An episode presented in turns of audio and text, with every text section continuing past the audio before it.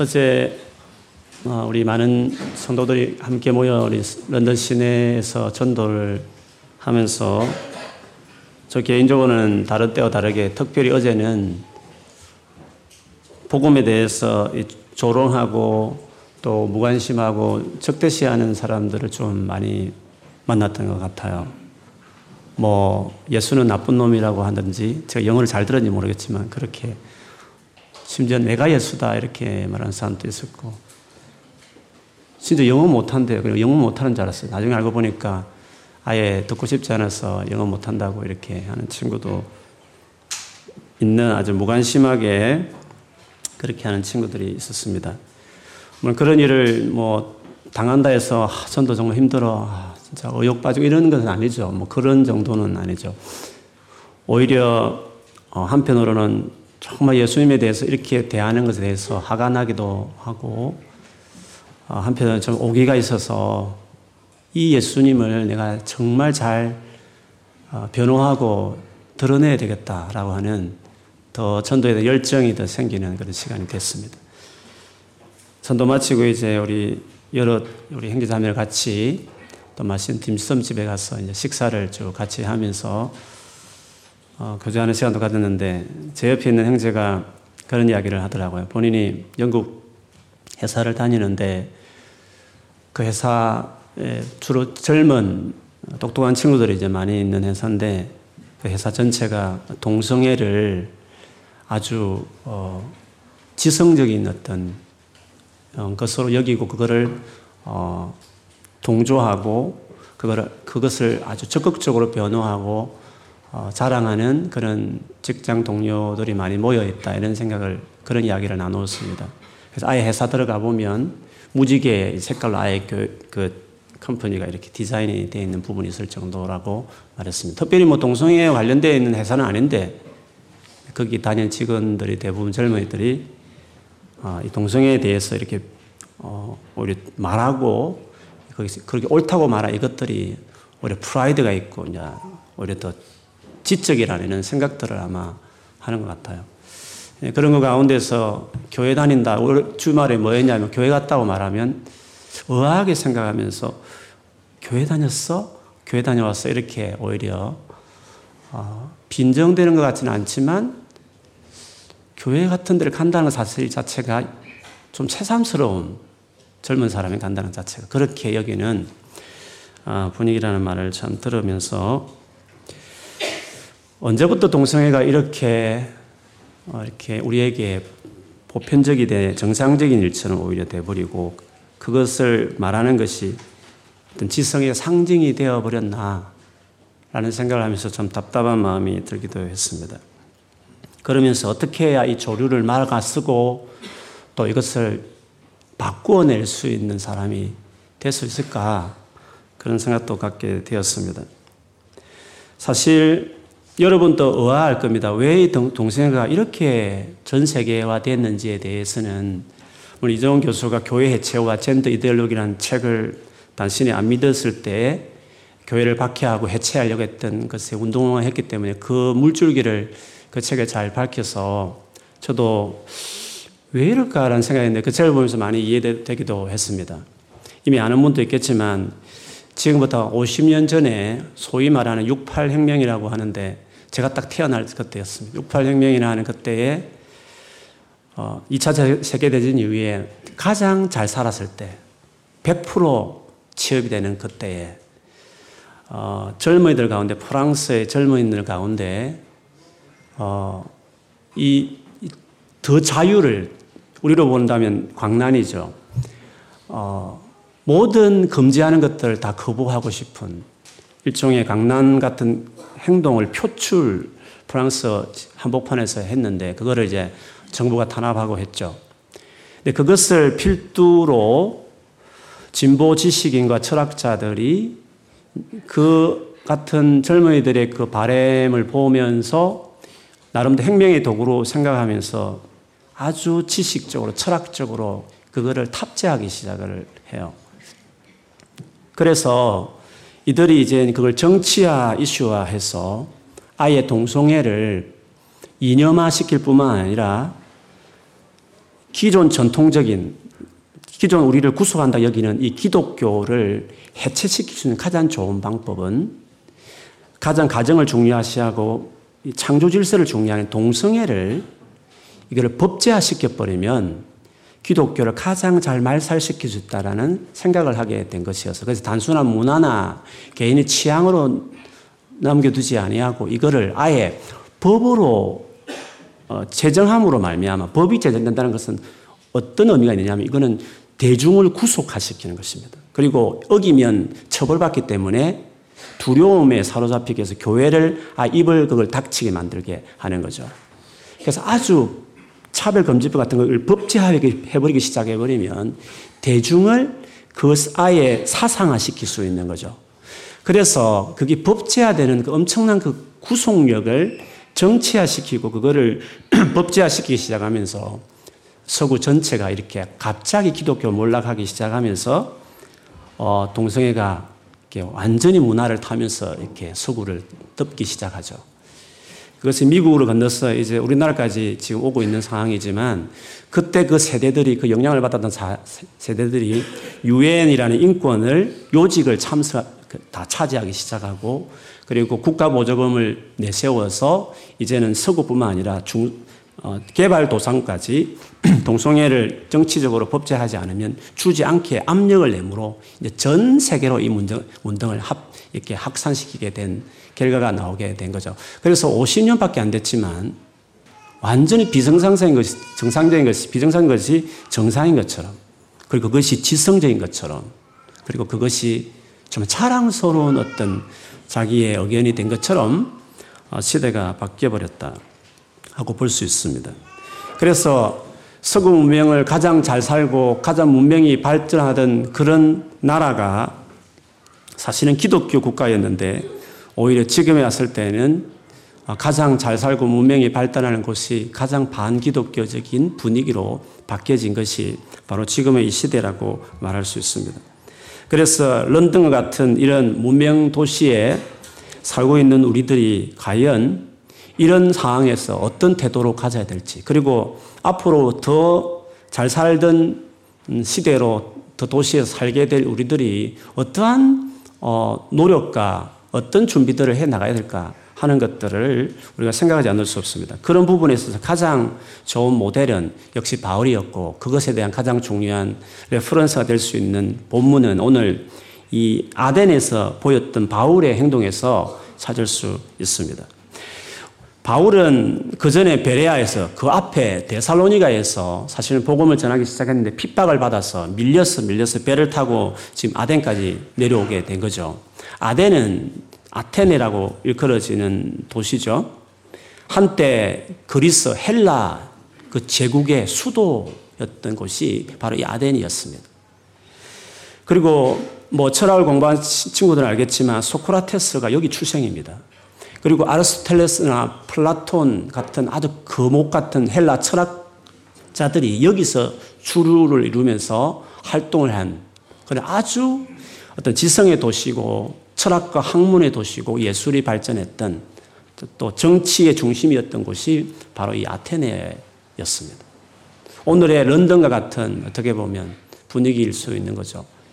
근데 이런 곳에서 바울이 도착해서 자기가 먼저 도착했고 자기 일행이었던 어, 디모데와 신라가 어, 오기 전까지 그 성에 먼저 왔는데 먼저 와서 그 성을 쭉 둘러보다가 그 지성의 도시에 가장 반하나님적인 우상이 가장 많은 어떠한 도시보다도 가장 지성이 많고 학문이 뛰어나면 하나님께 돌아올 것 같지만 가장 하나님께 반대의 길을 서 있는 우상으로 가득 차 있는 신전들이 많은 그 그리스 신화를 본딴 수많은 신들을 어, 조각화해서 만든 신전들이 아테네에 절비한 것을 보게 되었죠.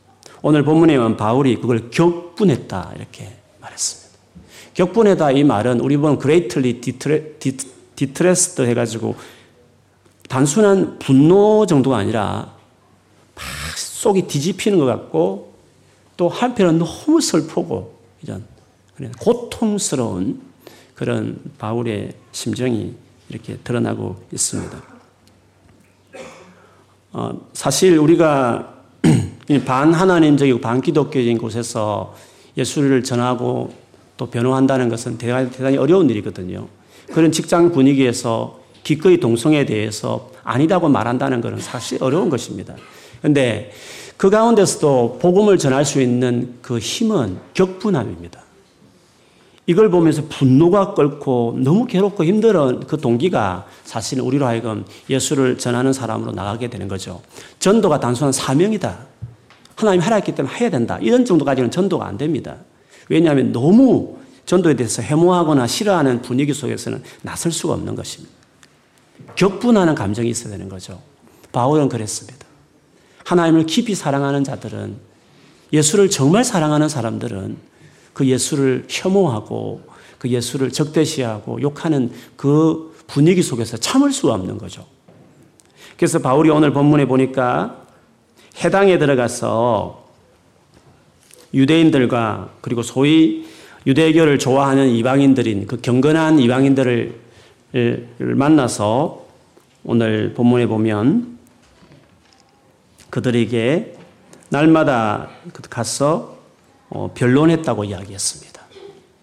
유대인들과 경건한 유대인들에게 말씀을 어떻게 전했는가 하는 것은 뭐 다른 사도행전 보면 많이 있습니다. 많은 성경을 인용하면서 예수님이 메시아됨을 아마 전했을 것입니다. 근데 바울은 거기에 머물지 않고 오늘 보면은 장터에 갔습니다.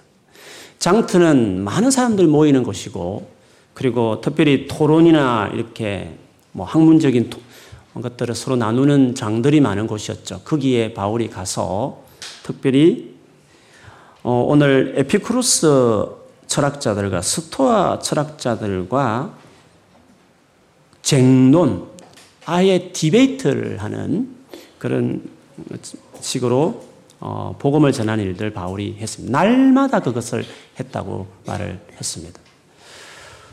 에피쿠루스는 소위 말하는 편안함을 추구하는 거죠. 뭐 쾌락을 추구한다고 말을 하기도 하죠. 어려운 거 힘든 이런 것들을 어, 싫어하고 정말 편안하고 즐겁게 이렇게 살아가는 것이 중요한 우리 인생의 목적이라고 말하는 어, 그런 주장을 했던 것이 이 철학의 핵심이죠. 그래서 주로 잘 사는 상륙층 사람들이 이 철학을 많이 추종했습니다. 그 반면에 스토아는 좀 다른 것은 이 세상에 뭔가 이 세상을 움직이고 있는 원리가 있다라고 이야기하면서 우리 사람은 그 원리에 잘 순응해야 된다. 그래서 자기를 훈련시키고 어, 좀 고행하면서 거기에 잘 맞춤으로 우리 인생을 행복하게 살 수 있다고 말하는 고행을 좀 강조하는 에피크로스하고 좀 다르죠. 그러다 보니까 삶에 아무래도 아픔을 많이 경험하고 살아가는 대중들이 이 스토아 철학을 많이 받아들였고 그래서 아주 대중적인 철학으로 말한다면 당시에 스토아 철학을 이야기할 수 있습니다. 어쨌든 이 그 당시에 사상을 지배하고 있고 그 세계 세대를 이끌어가고 있는 이 중요한 사상과 철학과 함께 바울이 어, 아주 치열하게 논쟁을 벌이면서 복음을 전했던 이야기가 오늘 본문에 나옵니다. 아덴은 그 당시에 로마나 북아프리카 알렉산드리아 같은 아주 유명한 3대 도시 중의 하나고 자유시로 인정을 받고 있었고 비록 로마로 합병되었지만 그래도 그 당시 어디를 누가 봐도 한때 찬란했던 그런 지성의 도시, 어, 문명의 도시의 상징과 같았습니다. 이런 도시가 오늘 본문에 보면 가장 대표적인 이런 문명의 도시인데 불구하고 가장 반하나님적인 도시가 되어 있었습니다. 어, 바울은 거기서 참을 수 없었죠. 그래서 이런 식으로 복음을 전하고 변론하기 시작했습니다. 이렇게 논쟁을 벌일 때 바울이 결국 말했던 중간에 결론은 예수를 전하고 예수의 부활하심을 전하기 시작했습니다. 근데 이 말을 듣고 사람들이 오해를 하기를 이 바울의 이 말을 듣고 오늘 본문에 보면 말쟁이라 이렇게 비하했습니다. 말쟁이라는 것을 원어상으로 보면 새가 이곳저곳 돌아다니면서 음식을 쪼아 먹는, 주워 먹는 어떤 그 행동에 빗대어서 설명합니다. 그러니까 이 바울이라는 사람이 여기 찔끔 저기 찔끔 돌아다니면서 사상을 혼합해가지고 전하는 그래서 막 말을 개변을 돌아넣는 말쟁이다 이렇게까지 예, 이야기했고 또 한편에 어떤 사람은 이 사람은 이방의 신을 전하는 사람이다. 이렇게 평가했습니다. 아마 이 부활이라는 말을 헬라로 보면 그 당시 여, 여자 신의 이름하고 동일했습니다. 그래서 예수와 그 여신을 전한다고 그렇게 생각했던 것 같아요. 그래서 이방의 신들을 막 강조한다라고 오해했던 것 같습니다. 근데 이 말은 상당히 좀 위험한 말인데요. 왜냐하면 소크라테스가 사실은 이 아테네 장터에서 이방의 신을 전한다라는 것을 오해를 받아서 사실은 죽음을 당했거든요. 근데 바울을 그런 식으로 평가했다는 것은 상당히 지금 이 분위기가 험악한 분위기라는 것을 알 수 있습니다. 그래서 19절에 보면 그를 붙들어 아레오바고라 아레오바고로 가며 말했다고 말했습니다. 붙들었다 이 표현은 강제성이 있는 것이죠.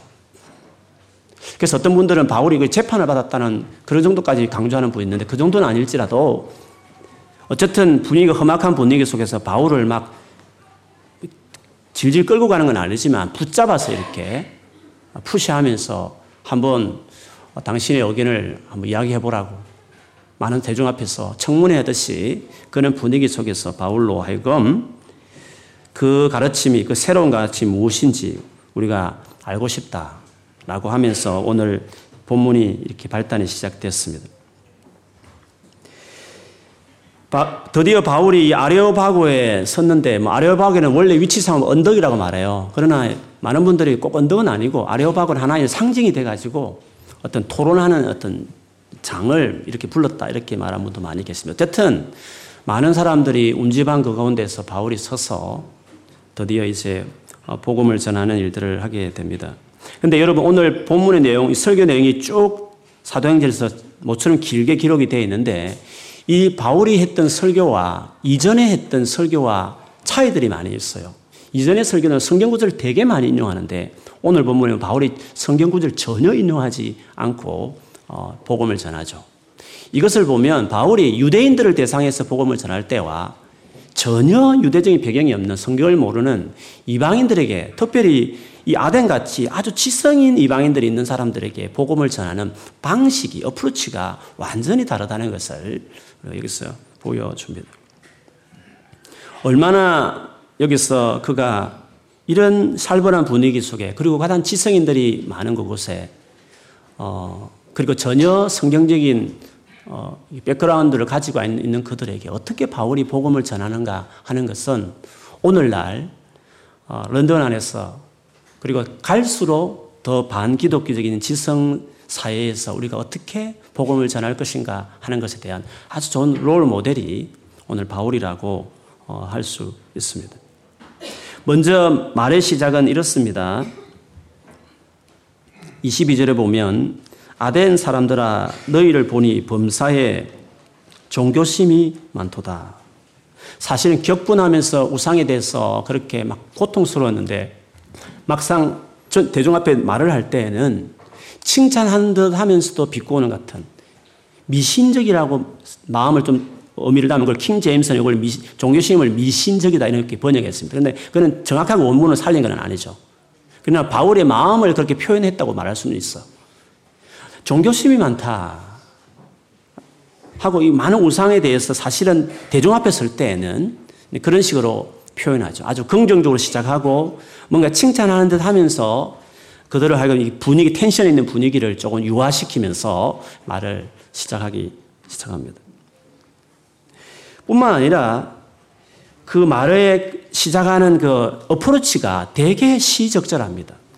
23절에 보면 내가 두루 다니며 너희가 위하는 것들, 너희가 위하는 많은 신전들을 보았는데 보다가 알지 못하는 신, 알지 못하는 신에게라라는 어떤 이름이 새겨져 있는 단을 보았다.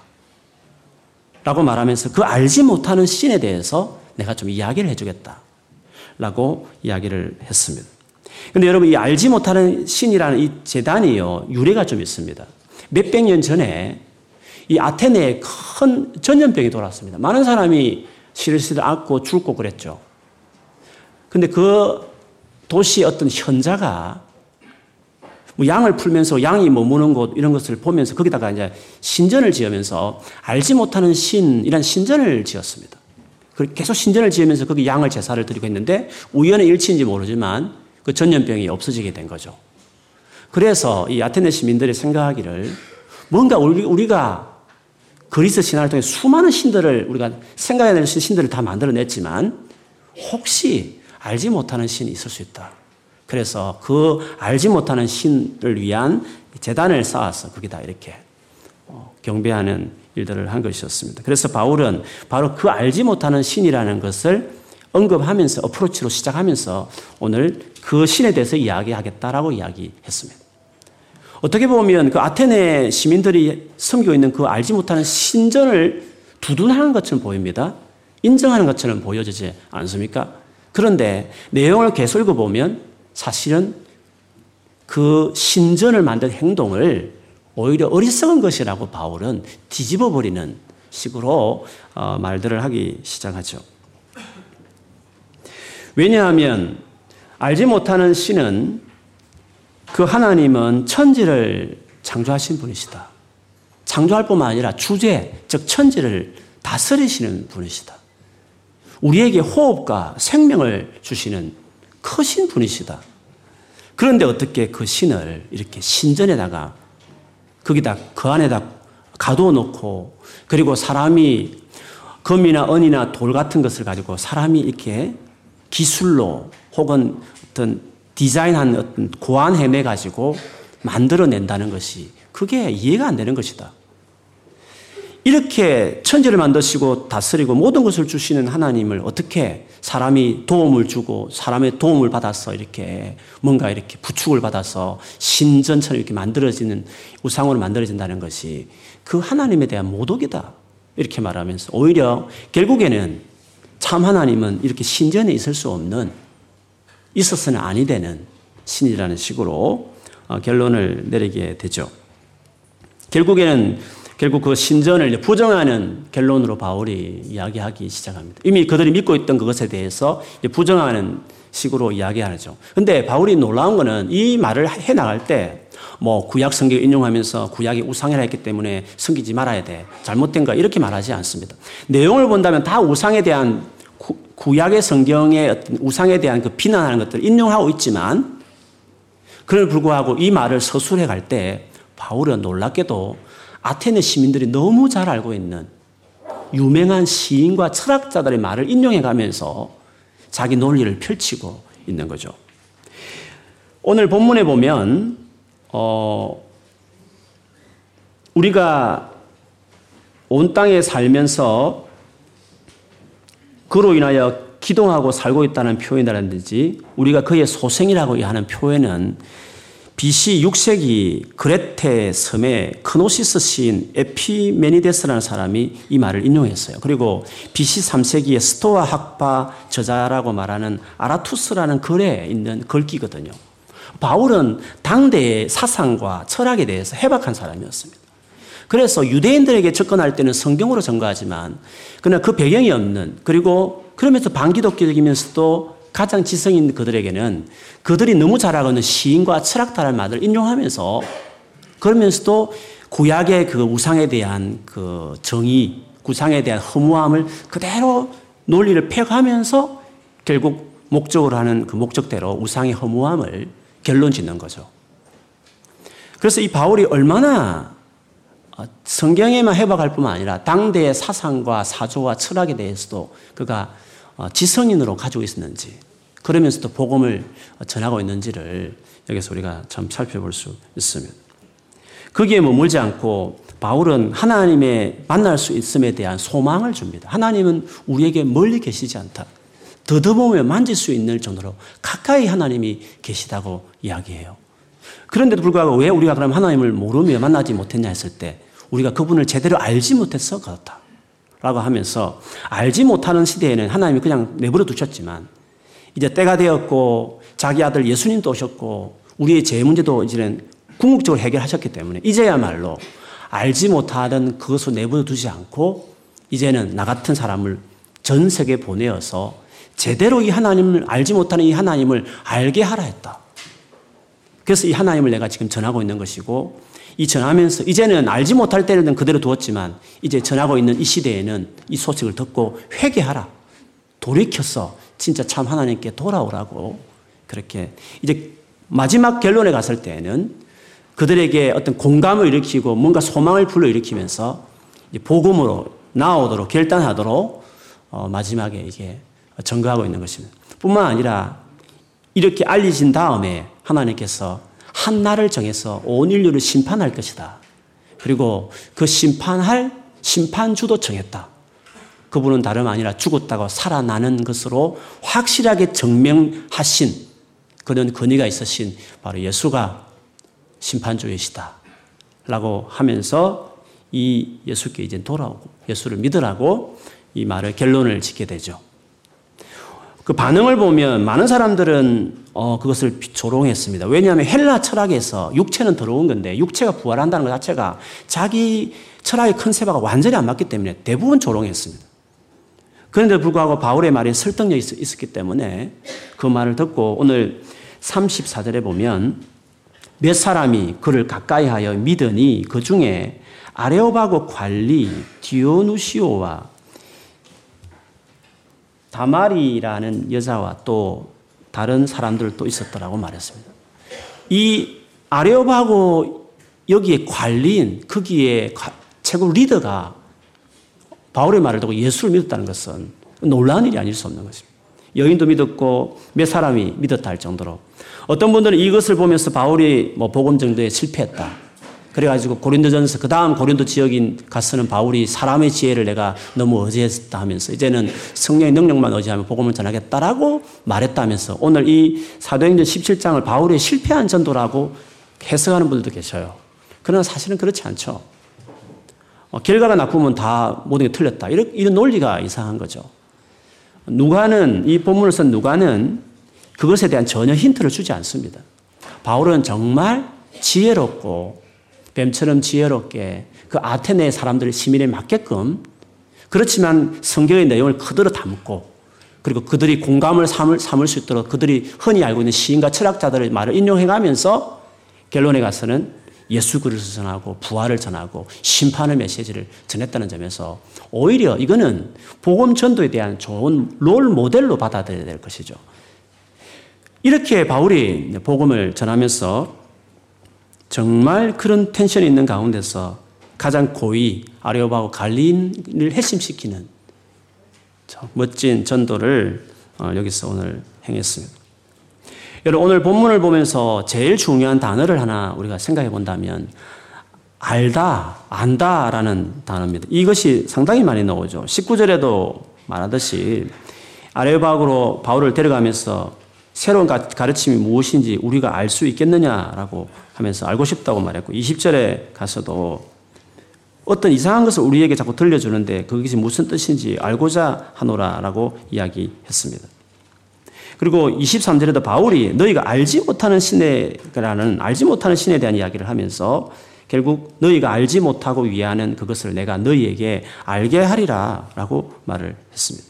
30절에도 알지 못하는 시대가 있었고 그때는 하나님이 그냥 눈 감아 주셨다 하고 말하면서 알지 못하고 있는 그런 알지 못한다는 또 알아야 된다는 것을 강조하고 있는 어떤 문구가 오늘 본문에 많이 나옵니다.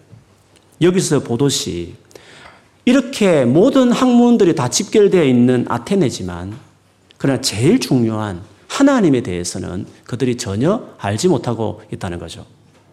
그래서 학문이 발전하고 과학이 발전하고 사람이 많이 배우고 똑똑하면 하나님을 알 것 같은데 오히려 하나님에 대해서는 그렇게 알려지는 게 아니죠.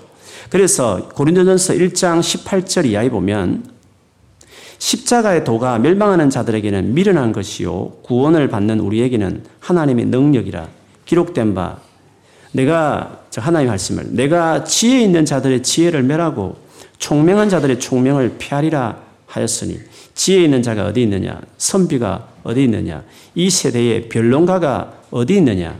하나님께서 이 세상의 지혜를 미련하게 하신 것이 아니냐? 하나님의 지혜에 있어서는 이 세상이 자기 지혜로 하나님을 알지 못하므로 하나님께서 전도에 미련한 것으로 믿는 자들을 구원하시기를 기뻐하셨도다. 결국 하나님을 알게 하는 것은 세상의 지혜가 아니라 전도, 바울같이 이런 청중에 따라 지혜로운 어프로치를 해가면서 결국에는 이렇게 하나님에 대해서 말씀을 전하는 전도를 통해서 하나님이 알려지는 것이지 다른 여타의 무엇으로 하나님을 알 수 있는 길은 전혀 없다는 것입니다. 하나님 당신이 알릴 수 있는 유일한 루트로 이 전도라는 이 미련한 하나님 먼저 아는 사람이 그안 사람을 통해서 전해지는 이 전도를 통해서 사람을 구원하기로 하나님 아예 정했다는 것입니다. 그런 것을 또 기뻐하신다고 말씀을 하셨습니다. 그래서 전도가 정말 중요하다는 것을 다시금 보여줍니다. 그렇기 때문에 우리가 전도를 할, 가능하다면 오늘 바울이 보여준 것처럼 지혜롭고 혹은 논리적이고 때로는 설득력 있는 내용으로 증거하면 얼마나 좋겠습니까? 그런 점에서 정말 바울은 우리 모두의 모델이 아닐 수가 없는 것입니다. 그렇기 때문에 전도 현장에는 이렇게 디베이트하고 부딪히고 변정해내야 되고 설득해야 될 과정들이 너무 많이 있는 것입니다.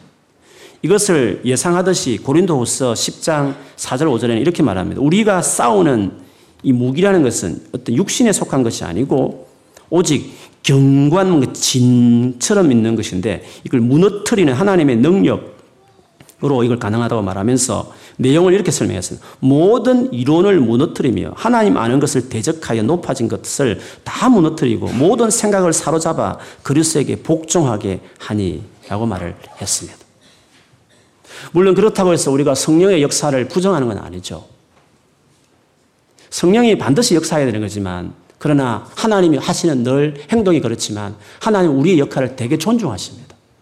그래서 우리가 할 수 있는 최선을 다해 준비하기를 원하고 우리와 함께 동역하면서 일하기를 원하죠. 물론 정말 지식이 없는 분들은 없는 대로 역사하시지만 할 수 있음에 불구하고 하지 않는 것은 우리의 게으름이죠.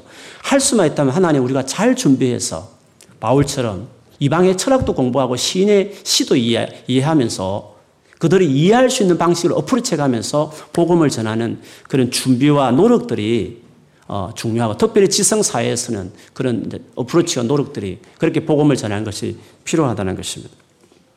그러나 최종적인 열매는 그것으로 믿는 것이 아니고 하나님이 정말 역사해야 되고 성령이 일하셔야 되는 것 맞지만 그러나 그 틀과 방식에 있어서는 우리가 이런 바울의 이 모습을 반드시 기억하고 우리가 할 수만 있다면 우리 분야에서 우리가 가진 지식으로 최선을 다해서 예수님을 잘 전하려고 하는 그런 어, 성실함이 우리에게 필요하다고 말할 수 있습니다.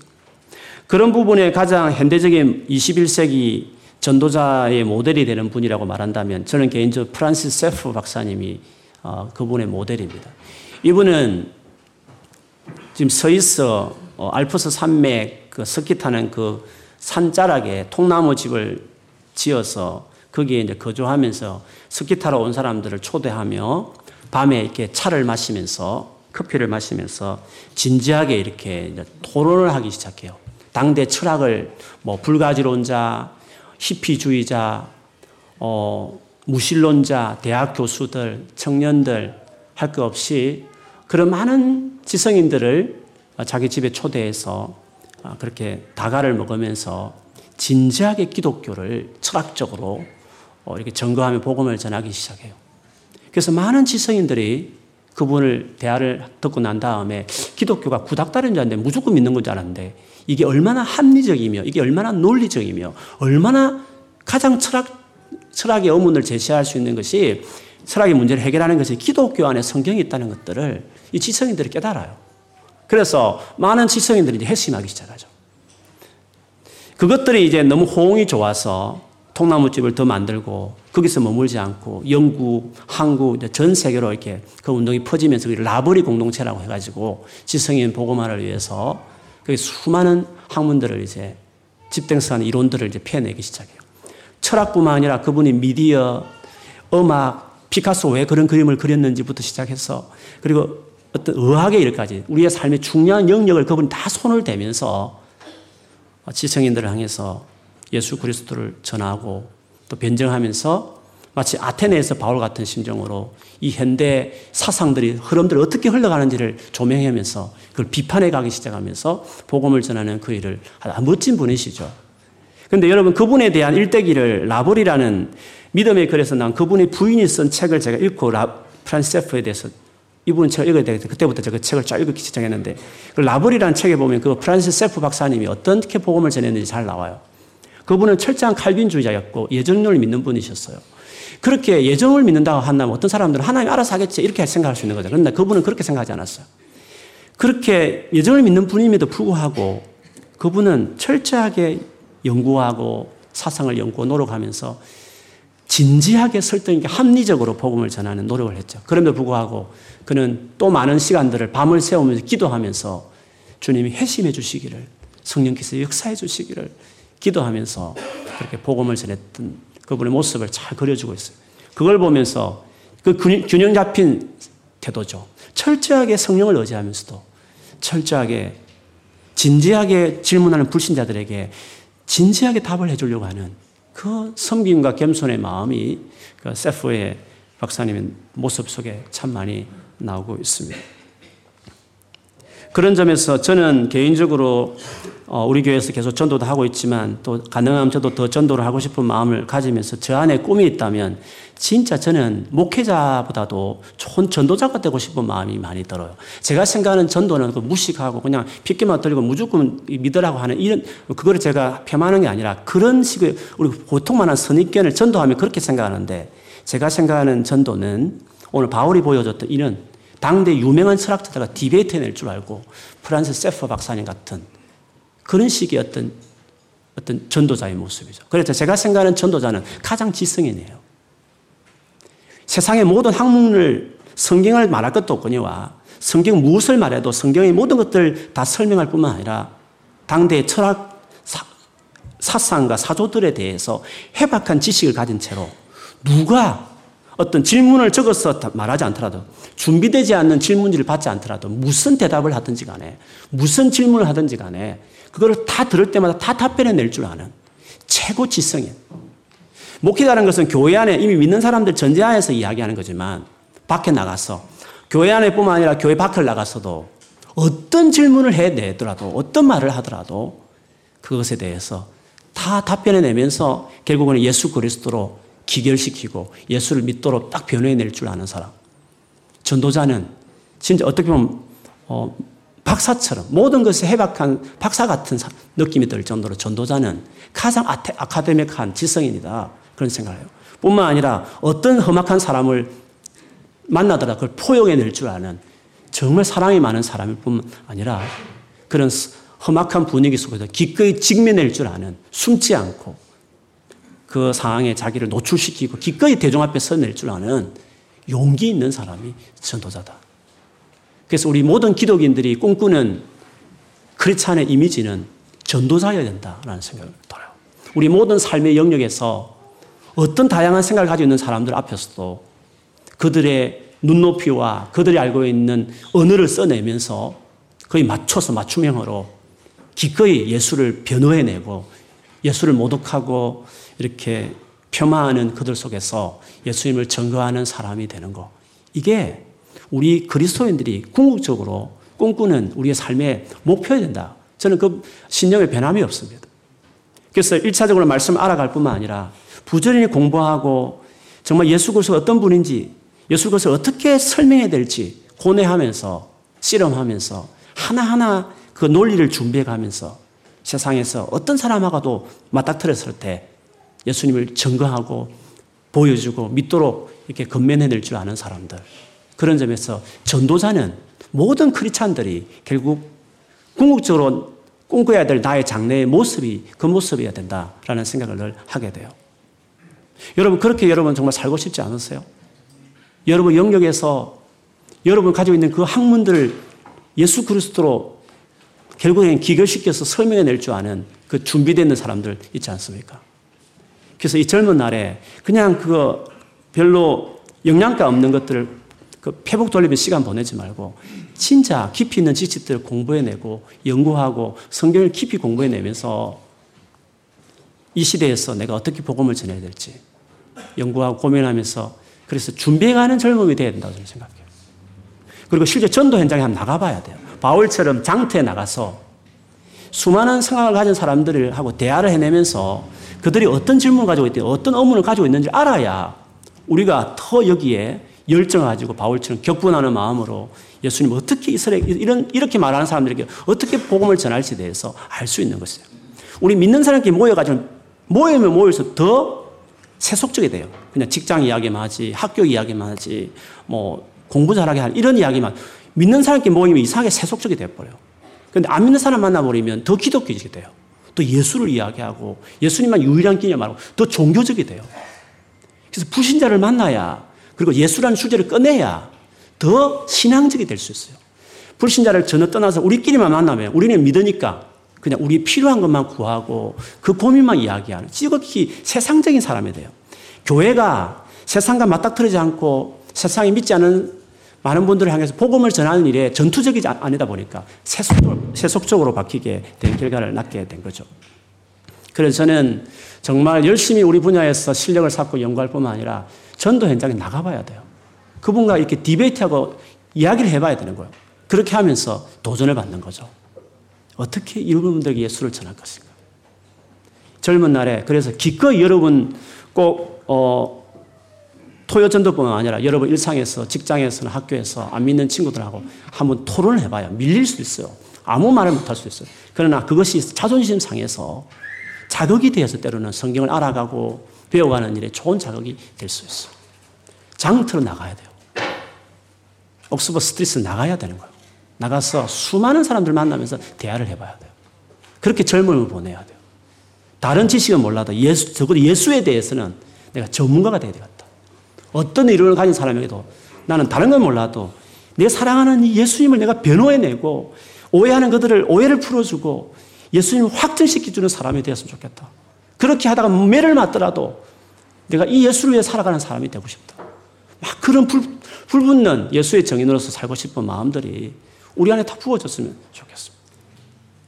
정말 저도 그렇게 더 살고 노력하겠지만 우리 모두가 우리 교회가 그렇게 나아가서 여러분 평생에 여러분 통해서 많은 사람들에게 예수를 전하고 예수님을 더 잘 전하고 정말 전문가 그리고 가장 아카데믹한 가장 지성적인 전도자들 그런 준비된 사람들 논리가 갈, 자기 안에 갈고 닦은 논리들이 있는 사람들 그래서 예수를 전하는 사람들이 되었으면 좋겠습니다.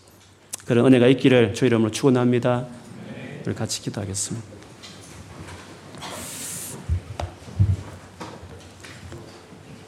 오늘 아테네에서 홀로 해당에서 혹은 장태에서 그 예수를 전하기 위해서 치열하게 논쟁하는 이 바울의 모습을 여러분 생각하면서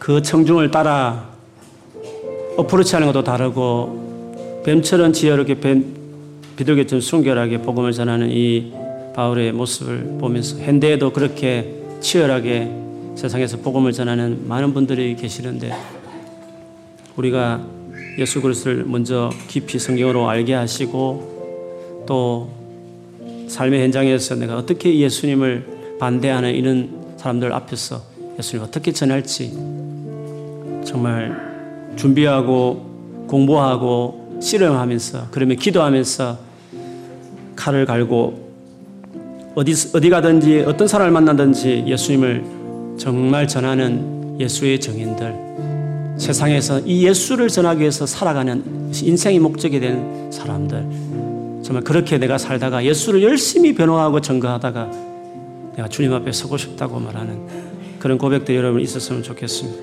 여러분 가진 직장과 여러 가지 전문 분야에서 그것을 어떻게 예수를 전하며 살아갈지 어, 그런 것들을 고민하면서 기도하면서 열심히 공부하고 준비해서 그 분야에서 정말 예수님을 딱 변호해내는 멋진 전도자들 다 되기를 바랍니다. 우리 그런 놓고 놓고 하나님 그렇게 살아가도록 한, 번, 한 번밖에 없는 인생을 허비하지 않고 대충 시간을 보내지 아니하고 주를 위해서 예수를 전하며 살아가는 사람으로 준비하고 또 그렇게 전하며 살아가는 내가 되게 해달라. 우리 한번 소리 내어서 기도하겠습니다.